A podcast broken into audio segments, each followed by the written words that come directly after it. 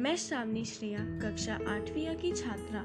आज आपके समक्ष श्रीमद् भगवत गीता के नौवे अध्याय के साथ उपस्थित हूँ, जिसमें कुल चौतीस श्लोक हैं। गीता का यह अध्याय राज विद्या राजगोह्य योग पर आधारित है। इस अध्याय के श्लोक संख्या एक से छह के बीच सृष्टि के मूल कारण की चर्चा विस्तार पूर्वक की गई है।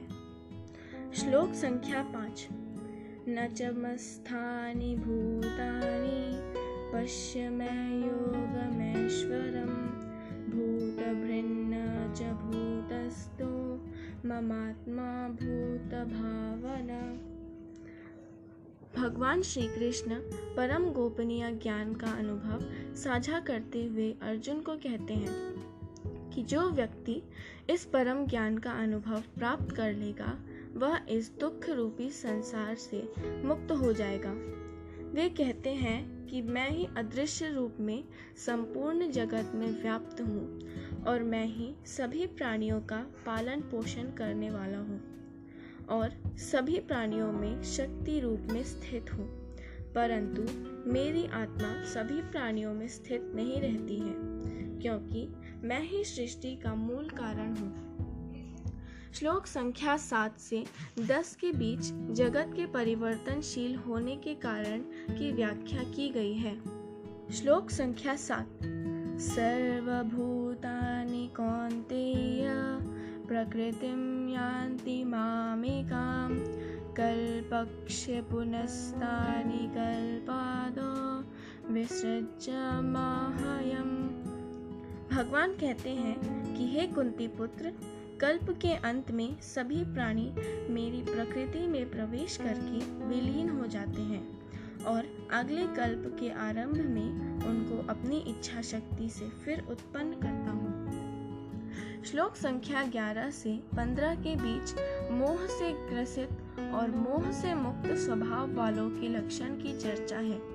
श्लोक संख्या 15 ज्ञान यज्ञ चाप्यन्ते, यजन्तो मामपुसाते एकत्वेन, पृथक्त्वेन, बहुधा विश्वते मुखम।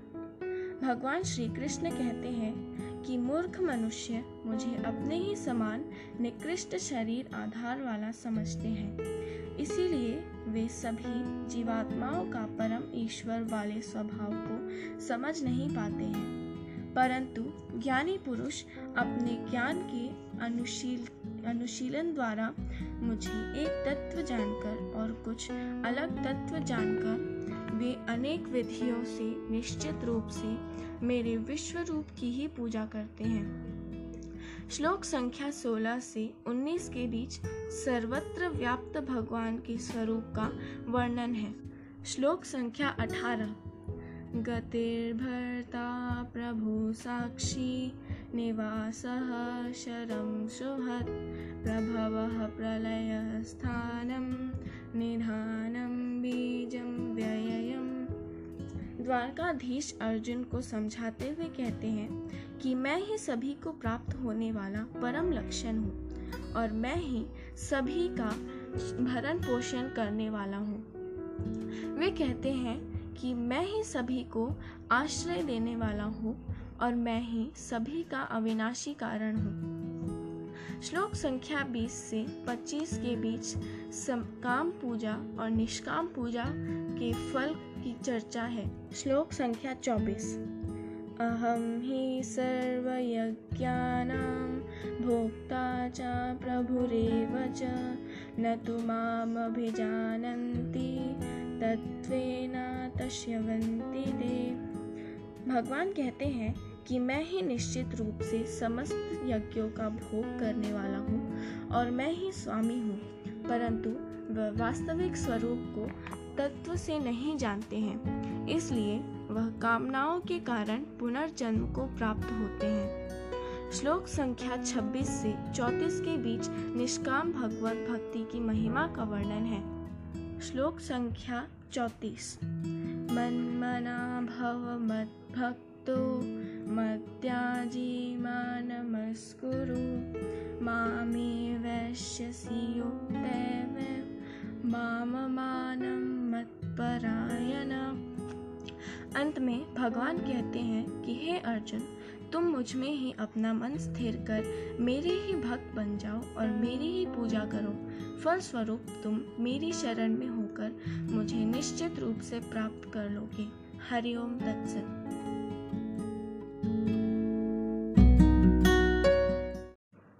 नमस्कार, मैं श्रावणी श्रेया, कक्षा आठवीं की छात्रा। आज आपके समक्ष श्रीमद् भगवद गीता के नौवें अध्याय के साथ उपस्थित हूँ, जिसमें कुल चौंतीस श्लोक हैं। गीता का यह अध्याय राज विद्या राजगोह्य योग पर आधारित है। इस अध्याय के श्लोक संख्या एक से छह के बीच सृष्टि के मूल कारण की चर्चा विस्तार पूर्वक की गई है। श्लोक संख्या पाँच न च मस्थानि भूतानि, पश्य मे योगमेश्वरं। भूतभृन्न च भूतस्थो, ममात्मा भूतभावना। भगवान श्री कृष्ण परम गोपनीय ज्ञान का अनुभव साझा करते हुए अर्जुन को कहते हैं कि जो व्यक्ति इस परम ज्ञान का अनुभव प्राप्त कर लेगा वह इस दुख रूपी संसार से मुक्त हो जाएगा। वे कहते हैं कि मैं ही अदृश्य रूप में संपूर्ण जगत में व्याप्त हूँ और मैं ही सभी प्राणियों का पालन पोषण करने वाला हूँ और सभी प्राणियों में शक्ति रूप में स्थित हूँ, परंतु मेरी आत्मा सभी प्राणियों में स्थित नहीं रहती है, क्योंकि मैं ही सृष्टि का मूल कारण हूँ। श्लोक संख्या सात से दस के बीच जगत के परिवर्तनशील होने के कारण की व्याख्या की गई है। श्लोक संख्या सात। सर्वभूतानि कौन्तेय प्रकृतिं यान्ति मामेकां कल्पक्ष्य पुनस्तानि कल्पादो विसृज्य माहयम।